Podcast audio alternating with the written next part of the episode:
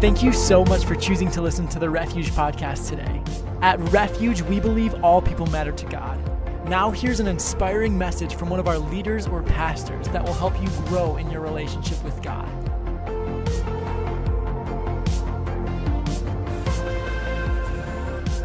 His return. This is actually the final message in this series entitled Zoe. And we're talking about his return, which is a very significant message for the day that we're living. And, and I really am trusting the Holy Spirit to be able to articulate things and show things from the scripture to help communicate accurately and effectively the message of his return. As, as we um, look at his return, we understand that uh, it's speaking of Jesus Christ return to the earth, which is also referred to as the second coming. We understand that Jesus' mission in coming the first time was to show us how to live the, our life the way it was meant to be lived. His second coming is to abolish death and grant eternal life to those who believe in him as well as executing judgment upon the wicked and the unbelieving. So it's also a very terrifying time for the earth and planet Earth. Uh, his second coming is, is significant, and I believe as Christians, we need to have a biblical understanding and view concerning it. The second coming has become actually, when I first came to Christ, it became a major focus in my life because I got a hold of some books and I actually I hate to admit this, but the first book of the Bible I read was the book of Revelation. And because it just intrigued me, I just wanted to find out okay, what's going to happen in the future? You know, I'm a, I'm a believer now. Let's go right to the end. How many of you ever read a book that way? You read the last chapter first. I don't recommend that, but yet, you know, that, at least that way you can find out what's, what's all going to happen, how it's going to end. But you miss some things by doing that.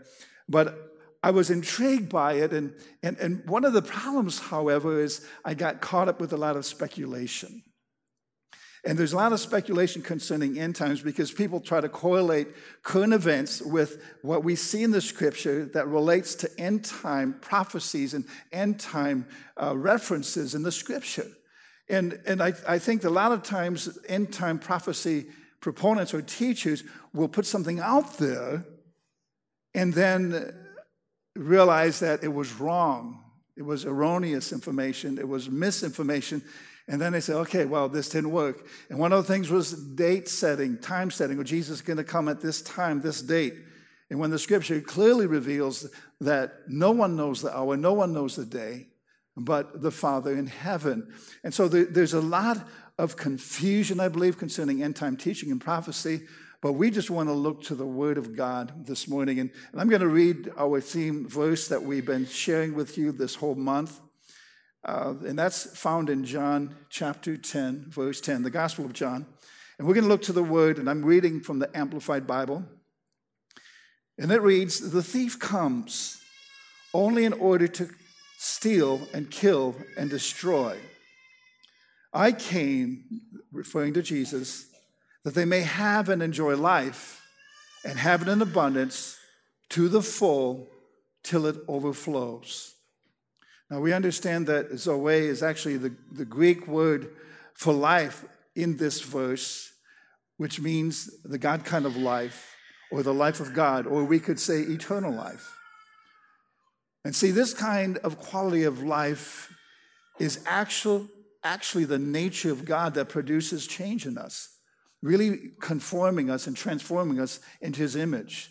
And I believe we can see the effects of Zoe, the life of God, in a person's habits, in their speech, in their conduct, in their attitude. It, it actually affects a transforming work in a person's life. So when Jesus came and said, I've come that you might have life, he was talking about a transformation. He was talking about an encounter with him, an encounter with the Father God in his presence. And so what we want to do is we want to take a moment and pray, and, and we want to lift up Paul Hegstrom's family. We just got word that he just passed away. Uh, Paul Hegstrom was the founder of Life Skills International, which was a program that uh, for years we had at this church. And there's a number of you in this congregation that have actually gone through that curriculum and gone through that course. but he went home to be with Jesus. And, and we understand that uh, death is difficult because we miss our loved ones, but we know that when we do die and leave this earth, we go on to receive our reward. So let's take a moment and pray. Heavenly Father, we're grateful this morning for the truth of your word. I thank you for those that have gathered in this place.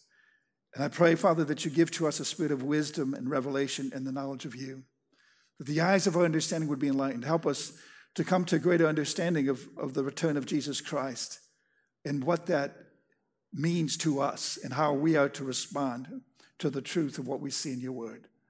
And Father, we also lift up uh, the Hegstrom family.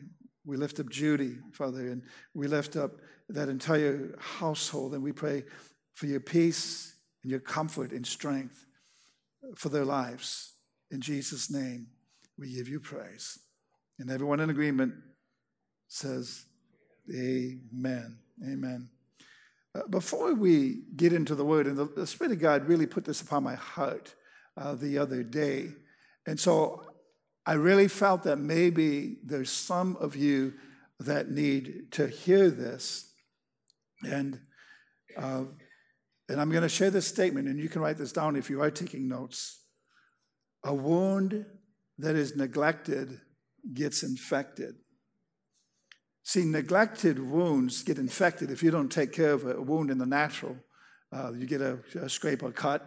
If you don't address that, the chances it can get infected. Now, God, I believe, wants to address the woundedness of your life. And you might say, well, what are you talking about, Pastor? Woundedness. Well, there's emotional wounds, there's physical wounds, there's wounds that we encounter in life because of people doing things that maybe they shouldn't do, or we can become a victim and then begin to live with a victim mentality, or we can just go through things because of hurt and offense that actually uh, inhibit the growth of God in our life. It inhibits us from reaching the place that God wants us to reach in our journey with Him. And so, Unless you let the past die, it will never let your future live. Realize that. So we can't keep nursing and rehearsing the pain of the past. So today, I just want to take a moment and encourage you to let go of, of that hurt, that pain, so that you can begin the healing process. And maybe someone's offended you. Maybe you're harboring unforgiveness this morning. But take a moment and just let that go. Just release that person, release that situation, commit it to God. Because so often that's blocking you from receiving what God has for you. And I want you to receive from His word today. So you need to let that go. So let's just take a moment. Father, we just thank you right now for the release of, of, of hurt and Father, pain that we may have encountered because of a situation or circumstance. I pray, Father, that you stretch forth your hand in this place and heal the woundedness in people's lives. In Jesus' name, we give you praise. Amen. Well, I just want to, to take care of that and, and so that you can move on and, and realize that if you're dealing with things that God is for you, not against you. He is on your side. You need to just mark that down. So let's talk about now his return. Let's consider the second coming of Jesus Christ. The technical term we could say uh, for this topic is the word eschatology. You know, you might have to work on that before you pronounce it, which is actually the study of end times. In fact, uh, or we could say the end of the world. It's referring or reference to the end of the world. Eschatology, eschatology, I need to say it right myself, relates to the end of the world or the events associated with it and the ultimate destiny of humanity. So it's really wrapping things up and thrusting us into eternity future for the plan that God has ordained and orchestrated from before time began. In other words, things will be on track because what occurred in the Garden of Eden messed things up for a period of time, which we've all become victims of. But God's going to set the record straight and get things right on track. And, and so the blessing is we, we get to be a part of all that, okay? And so Now, what is your understanding? And I'll ask you this question. Maybe you can think about it for a moment. What is your understanding of his return? Maybe you are an expert in the scripture. Maybe you've researched and studied this, and maybe you could even help me to better understand. But uh, maybe for some of us, we just don't have a clue. We don't know a whole lot. And because it's confusing, maybe we've left that area alone. In fact, uh, one of the phrases or sayings that I've even used over the years is, you know, I don't know about the end times, uh, whether pre, post, trib, all these terms we throw out there, which we might get into a little bit later. Um, I, I, you know, say, what is your theory? What's your outlook on it? I say, well, I have the pan theory. What's that? It's going to all pan out. You know, when he comes, I'm going to be ready. That's, that's all I need to be concerned of. And, and yet, because of misinformation out there, people are basing and making decisions on misinformation. And, and you know, there was a period of time, and this was back in 1988. This was this threw me for a loop there was this man uh, who came out with this book called 88 Reasons Why Jesus is Coming Back in 1988. So he had it down, and because he said, Now the Bible says no man knows the day or the hour. I'm not going to give a day or an hour, but I'm going to give you a period over three days. So within that three day period, that's when he's going to come back. So the fact is, we're still here in the year 2017. This guy missed it. But he made a mis- another mistake, his second mistake, and this was a NASA scientist. I mean, this guy, he would teach, he would expound the scriptures, but he would lay it out there and it was like, you were bewildered. Wow. But it was more sensationalism. It was like this, uh, you know, it was, but it was like confusing. Now, what did he say? How did, I mean, you couldn't just take that message, what he just said, and share that because, you know, he was the scientist. He could put all these facts and figures and numbers together and uh, orchestrate them in a way to prove his point. Well, in 1989, he came up with a second book. And guess what it was? 89 Reasons Why Jesus is Coming Back in 89. And his and, and the 80, guess what the 89th reason was? He miscalculated by one year. Because he happened to count the year zero when you go 2 BC, 1 BC, he went zero, and then 1, 2, and there was no year zero, it was 1, and then it went to 2, okay? So you eliminate the 1. But as I looked at it, it said that would actually be two years difference. So, but he didn't come out with another book in 1990, okay? So I think his credibility was down the tubes, but he was going all over the country doing these conferences. And what happened, people were expecting Jesus to come, so they had their pets put to sleep. And unfortunately, some ran up their credit cards because they wouldn't have to pay them off anyway, because I'm out of here, zoom, you know, can be with Jesus. And, and so all this goofy stuff happened, which caused the church to look like, what are they doing? You know? Uh, so, yeah. I could, I could share some other stories too. As, as a young believer, somebody told me Jesus coming back a certain date. And I happened to tell my younger brother, and I didn't know what he would do with it. He was going to high school at the time. He went and told all of his friends.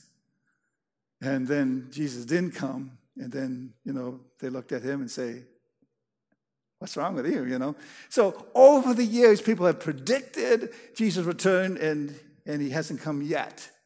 And then people go on the other end of the spectrum and say, well, he's never coming back. You know, we've been expecting him to come and, and he's just not coming back. Well, that's not true either. So we want to consider this impact uh, this event of the return of Christ and the impact from God's perspective. So we need to look to the Word.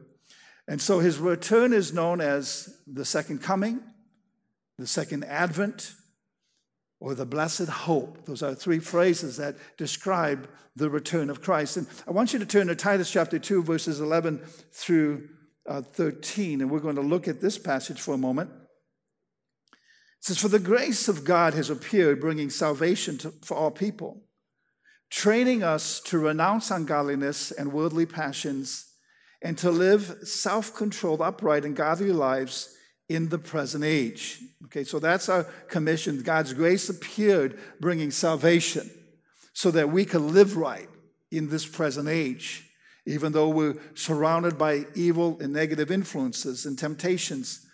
But notice verse 13 waiting for our blessed hope. And then the blessed hope there is, is, is described as the appearing of the glory of our great God and Savior, Jesus Christ. So here we see a reference of his appearing, of him showing up again on planet Earth. So we understand that an awareness and expectation for his return provokes us to live right. So when we live with the anticipation he could come today, that will help you to make sure that you're doing what you need to do and not goofing up. Right? And so that, that's a motivation for holy living when you anticipate and look for and long for the return of Jesus Christ. And I believe every sincere Christian should have that. But yet, in my heart, you know, I say, Lord, you know, I don't want you necessarily to come today or tomorrow because there's too many people that haven't received you. There's more people that we can re- reach. And, and the longer you tarry, the, the more opportunity we have to preach the gospel and reach the lost and those that have not heard the truth of what you can do for them. Now, we understand that his return is absolute, it's certain. The certainty of it is absolute. In fact, you know, the credibility of his return is based on his first coming. It really is. And the second coming is certain to occur. The very integrity of Jesus Christ himself is at stake in this matter. In John chapter 14, verses 2 through 4, and Jesus made this statement to his disciples. This was as he was preparing to leave, as he was preparing to suffer and die on the cross and be raised again, he stated to his disciples in John 14, starting at verse 2 In my Father's house are many rooms. If it were not so, would have told you that I go to prepare a place for you. If it were not so, would I have told you that I go and prepare a place for you? And if I go and prepare a place for you, notice, I will come again and will take you to myself, that where I am, you may be also. So Jesus, in his own words, declared that he's coming again. He's coming back. Now, his return is identified as a definite day. In 1 Corinthians 7, uh, actually, 1 Corinthians chapter 1, verse 7 and 8. And you might want to write these references down if you're taking notes, but I'm going to give you a number of scriptures this morning. In fact, um, I have we're going to put something on the web for you. It's called the 21 Irrefutable. What is that? I have it right here. I have a copy right here. 20, 21 Irrefutable Facts of the Second Coming. I have a few of these at, at the door. If you want one, you can just ask me for it and I'll give you one. Or otherwise, we're going to post this on the line because there's information that you can take with you that will verify what I'm saying this morning. But 1 Corinthians chapter 1, verse 7 and 8, it says, So that you are not lacking in any gift as you wait for the revealing of our Lord Jesus Christ. Now it's interesting because we're not going to lack in anything as we wait for his return. The promise is he's going to provide what we have need of to, to fulfill his purpose and call upon our life. So we're not going to be lacking as we wait for the revealing of our Lord Jesus Christ. Notice verse 8 who will sustain you to the end. Well, that's good news, isn't it? Guiltless in the day of our Lord Jesus Christ. So he's going to sustain us right up to the end. And some people are afraid of, of how things are going to be in the last days. Things are going to get worse. How are we going to be sustained? Well, God's word promises us that we will be sustained right to the end. So don't get all caught up in a bundle and worried, oh, God, it's going to be so horrible. Don't go there. He's already promised you that He's going to sustain you to the end, okay? Another verse we see in First Thessalonians chapter 5, verse 2, it says, For you yourselves are fully aware that the day of the Lord will come like a thief in the night. In other words, it comes when you least suspect it. The thief is not going to announce to you when he's coming, right? Did you ever get a note from a thief? Okay, I'm going to come and I'm going to rob your house, probably 2 a.m., maybe 2.30, you know, in, in that approximity there. No, they're not going to announce you. They're just going to come and it's going to be over um, before you know it. So, uh, so, but there are those who are in denial of the return of Jesus Christ. The unbelieving world is in absolute denial of the return of Jesus Christ. In 2 Peter chapter 3, verses 3 and 4 reads, Knowing this first of all, that scoffers, what's a scoffer? Scoffer is somebody that they kind of mock you and what you're saying. They're, they're trying to undermine what you say. They try to twist what you say. Since that scoffers will come in the last days with scoffing, scoffing, following their own sinful desires. In other words, they have a whole different agenda. They will say, Where is the promise of his coming? And they'll throw that in your face. Where is this coming? Where's the promise? He hasn't come yet. And then they question whether or not he will. Okay?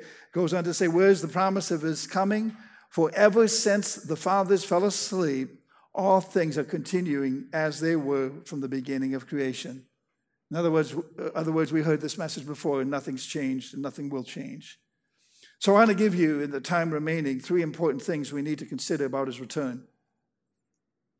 And number one, we need to engage in business until he comes.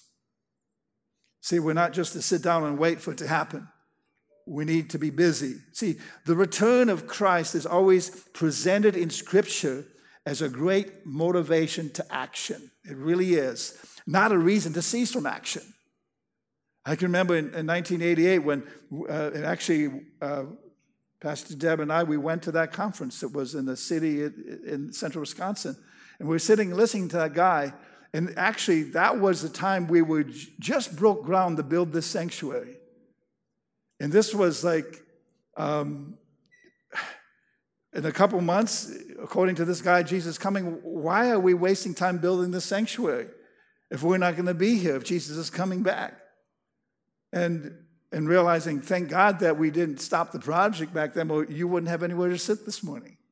You know, but it's, it's thinking that people stop what they're doing, they stop serving, they stop preaching because they say, oh, okay, you're coming, so let's just, you know, be idle.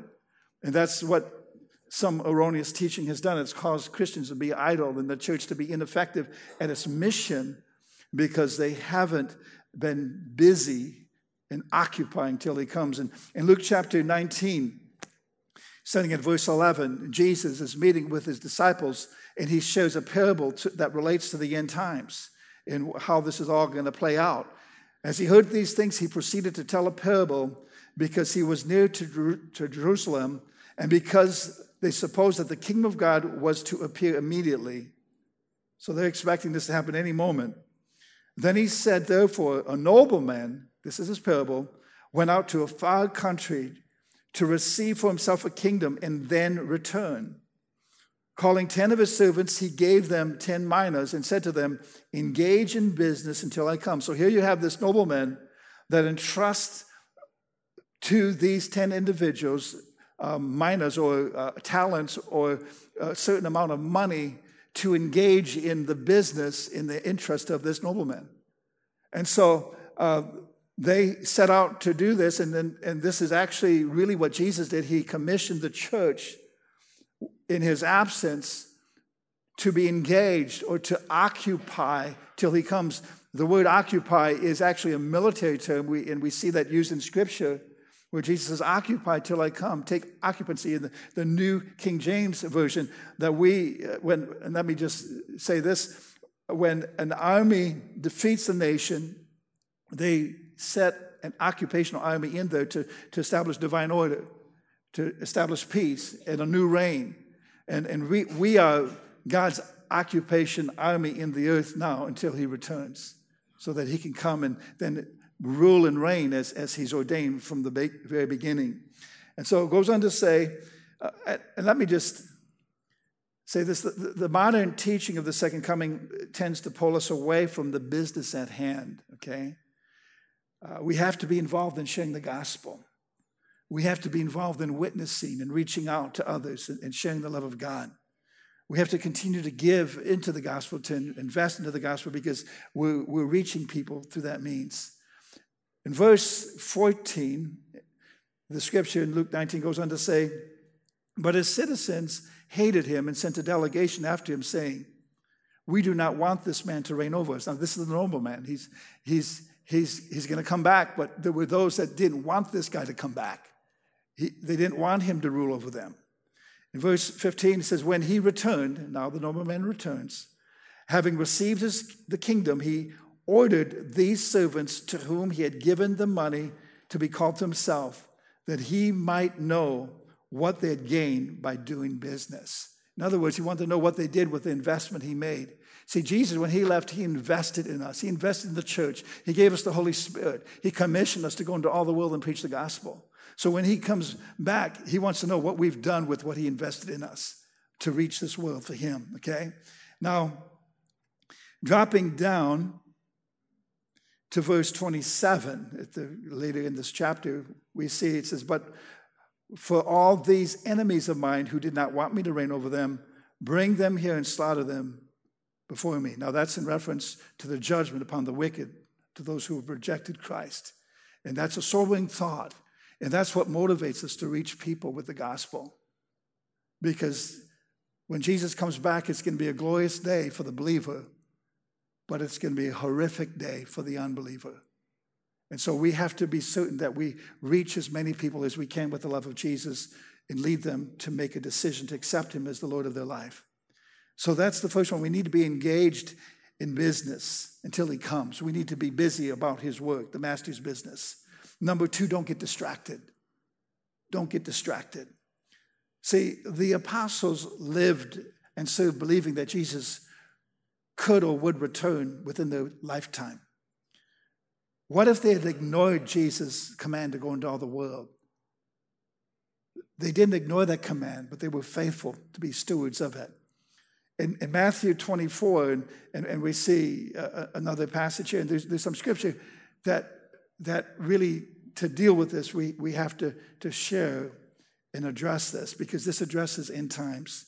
So, Matthew 24, verses, starting at verse 3, as he sat down on the Mount of Olives, the disciples came to him privately saying, Tell us when these things will be. And Jesus is talking about the end times. And what will be the sign of your coming and of the end of the age? So, this is a specific question to Jesus. What's the sign What's, what's going to happen? What's with the end of the age approaching? And Jesus answered them, See that no one leads you astray. For many will come in my name, saying, I am the Christ, and they will lead many astray. And you will hear wars and rumors of wars. See that you are not alarmed, for this must take place, but the end is not yet. And sometimes, you know, we see all these things happening. People say, Yeah, this is the signs of the end times. But Jesus says the end is not yet. Even though you see the signs of the times, that doesn't mean it's necessarily the end yet, okay? We need to understand that. Verse 7 For nation will rise against nation and kingdom against kingdom, and there will be famines and earthquakes in various places, and all these are but the beginning of birth pangs. And, and this we see played out. Uh, I mean, statistics, even the number of earthquakes we've had in the last number hundred years uh, recorded is, is at a high rate compared to like the previous thousand years of earthquakes on earth, at least those that we can identify and, and have been recorded. And so, uh, verse 9, let's continue to read in this passage here. It says, Then they will deliver you up to tribulation and put you to death. And, and we see that happening in place of the world right now. Christians being beheaded for their faith. We see persecution happening uh, in place of the world. Um, and then verse 10 says, And many will fall away and betray one another. Oh, let me, I, I missed the part there in verse, four, uh, verse 9. And you will be hated by all nations for my name's sake. And then many will fall away and betray one another and hate one another. And many false prophets will arise and lead many astray. And because lawlessness will be increased, the love of many will grow cold. But the one who endures to the end will be saved. Notice verse 14. This is the key in knowing when the end will come. And this gospel of the kingdom will be proclaimed throughout the whole world as a testimony to all nations, and then the end will come. In other words, the gospel of Jesus Christ preached as a testimony testifying of God's power. It's not just a weak, anemic gospel, it's a gospel that engages and encounters people. So that's our commission to get this into all the world, and then the end will come. That's why we have a passion for missions, or at least we should have a passion for missions. The end will come when the gospel of the kingdom is, is preached throughout the whole world as a testimony. And the gospel of the kingdom is because God's kingdom is his influence that, that prevails in a place, in the atmosphere. See, there's um, so much speculation which gets us sidetracked or distracted. And, and so we want to share the point three because I'm going to have to wrap this up. You know, we may have to come back to this because there's, there's other things that I believe we need to teach and, and share on this subject. Would you agree? I, don't want you as a congregation to be ignorant to things in regards to the second coming. And I'm sure that after this message, there's going to probably be a whole lot of questions that you may have for me. And so uh, hopefully, I mean, we can address some of them. So feel free to email or talk to me uh, because I don't want you to be confused. Um, we, don't, we don't want also to be ignorant or we don't want to be standing on, on uh, faulty ground that's not biblically sound, okay? So, number three, the third point is he is coming back for sure, okay? He is coming back for sure. We believe Jesus Christ will return to this earth personally and visibly according to what we see promised in His Word. His return will be for the purpose of establishing His absolute government and His authority in the earth, His eternal reign in the universe. And believers are to be ex- exhorted and to be watchful and obedient until He comes. And as believers, we should look with anticipation uh, uh, and obediently pursuing the mandate of the Great Commission for our lives. And so the time of his return is not yet revealed. We see in Matthew 24, verse 36. But concerning that day and hour, no one knows, not even the angels of heaven, nor the Son, but the Father only. So don't try to figure it out. In fact, if you think you got to figure it out, God's going to change it okay, on, on you because he doesn't want anybody to know that. And so that's his prerogative. In fact, you know, he didn't even tell um, Jesus because, you know, Jesus would have probably told us. So he's keeping that to himself. Um, so Matthew 24, 42 says, Therefore, stay awake, for you do not know on what day your Lord is coming. And that's mean, not, that doesn't mean awake in the natural, that means spiritually awake. Okay? And so we anticipate his return. His return will be visible for all to see. Mark 13, 26. And then they will see the Son of Man coming in the clouds with great power and glory. His coming is visible. Revelation 1 7, behold, he is coming with the clouds, and every eye will see him. See, he's not coming in secret. He's not coming in a, in a secret appearing. It's going to be for all to see. Okay? Even those who pierced him and all the tribes of the earth will wail on account of him. Even so, amen. Dead and living will witness the return of Jesus Christ to the earth. See, we should be aware of the signs of Jesus' second coming, but also realize that these signs can often be misread.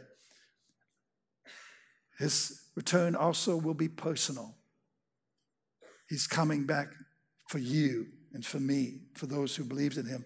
First Thessalonians chapter 4, if you have your Bibles turned there, uh, we'll be looking at this as we bring this service to a close this morning.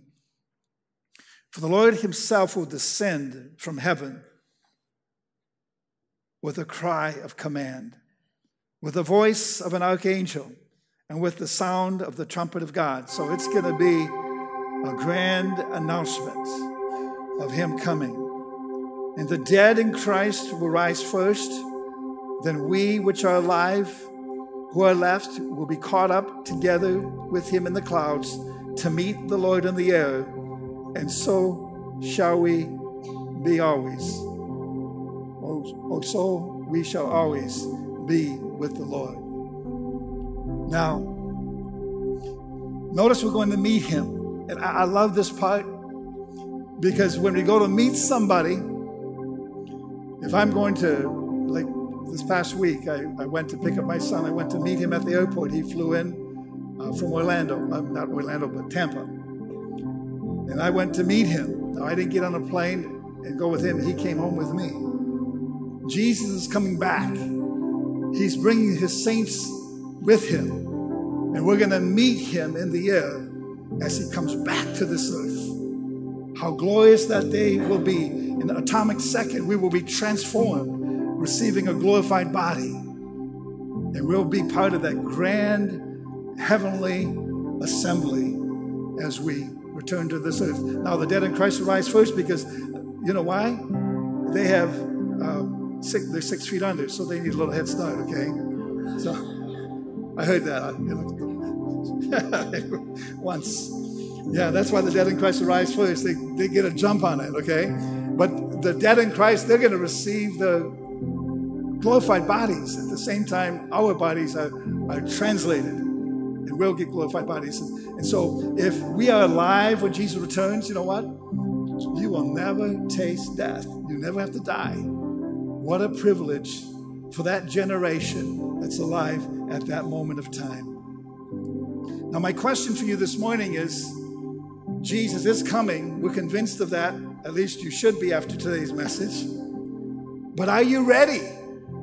If he were to come today, are you ready for his return? Or maybe say, No, I don't want you to come because I'm not ready. I'm, I'm living my own life, I'm, I'm doing my own thing. Now, 2 Peter chapter 3, verse 9 and 10, I want to look at this passage as we bring this to a close. The Lord is not slow to fulfill his promise, as some count slowness, but is patient towards you, not wishing that any should perish but that all should reach repentance. That's the heart of God. He wants you to come to a place of repentance. He doesn't want you to perish, He doesn't want you to be lost. Notice verse 10 But the day of the Lord will come like a thief, and then the heavens will pass away with a roar, and the heavenly bodies will be burned up and dissolved, and the earth and the works that are done in it will be exposed. It goes on to say, verse 11, since all these things are thus to be dissolved, what sort of, of people ought you to be in lives of holiness and godliness? Notice verse 12, waiting for and hastening the coming of the day of the Lord. Now, how can we hasten the coming of the day of the Lord? Preach the gospel. Reach out to your neighbors, your neighborhood. Reach out to the ends of the earth with the gospel of Jesus Christ. That's how we can hasten that day. Notice it says, because of which the heavens will be set on fire and dissolved, and the heavenly bodies will melt as they burn. But according to his promise, we're waiting for new heavens and a new earth in which righteousness dwells. Well, I think sometimes people read right past that scripture because they don't want to acknowledge the inevitable. This is our future. When we see this, this is the future of what's going to transpire, and what's going to take place. But there's a place of safety in God when we're in right relationship with Him. In Revelation chapter 22, verse 20, at the very close of the Bible, he who testifies, the scripture says, John is writing, he who testifies to these things says, Surely I am coming soon. Amen. Come, Lord Jesus. We welcome his coming. We look for his coming. We long for his coming. I want you to bow your heads this morning as we pray. And I want you to look inside and ask yourself the question if Jesus were to come today, would I be ready to meet him? And maybe you say, Pastor, I don't think I'm really ready. I don't know if I'm ready. I'm uncertain whether or not I'm ready or not. But there can be a certainty in knowing that you are ready to meet him when he comes. And for that matter, we could also ask the question Are you ready to meet him if you were to die today? Do you know that your life is right with God? I want to give you an opportunity to make peace with Jesus today, to receive him as your Lord and Savior so that you can have the hope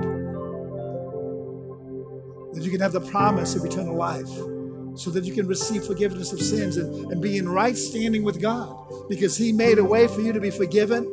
He made a way for you to be redeemed and reconciled to the point as if you've never sinned, to be made righteous and holy before Him by the work of His grace. If you're here today and say, Pastor, I'm not sure that I'm ready, I just want you to lift your hand up. And nobody's looking around, so this is going to be just me seeing your hand raised, and we're going to pray in a moment. Is anyone here say, Pastor, I know I'm not ready? If Jesus were to come today, that would be terrifying to me. We're going to pray this prayer together. Let's stand up as a congregation in this place. I'm going to lead you in a prayer because maybe you should have raised your hand, but you didn't for whatever reason. Well, that's okay. God knows your heart, He knows exactly where you're at. And I believe that He wants to invade your life with His love, with His forgiveness, with His presence. He wants to do something so significant in your life, but it requires your permission. The willingness of your will to accept Him and to receive Him because He will not violate that. He will not impose or force Himself upon you. But as many, the scripture says, as received Him, to them He gave the right to be sons and daughters of God. You have to receive Him, you have to accept Him, you have to welcome Him into your life. He will not force himself upon you. Now, now, and you need him. He's the only hope for a long lasting future. Repeat after me in this prayer Heavenly Father, I open up my heart and my life to you. Lord Jesus, I acknowledge that I'm a sinner. I need a Savior. Forgive me of my sins. Make my life what you want it to be. I receive you now into my heart and into my life. Jesus' name. Now just talk to him in your own words. Just call on him. Call on the name of Jesus. Jesus. Jesus. Jesus. Save us. Jesus. Help us to know your love, your forgiveness, your presence, your power. In the name of Jesus.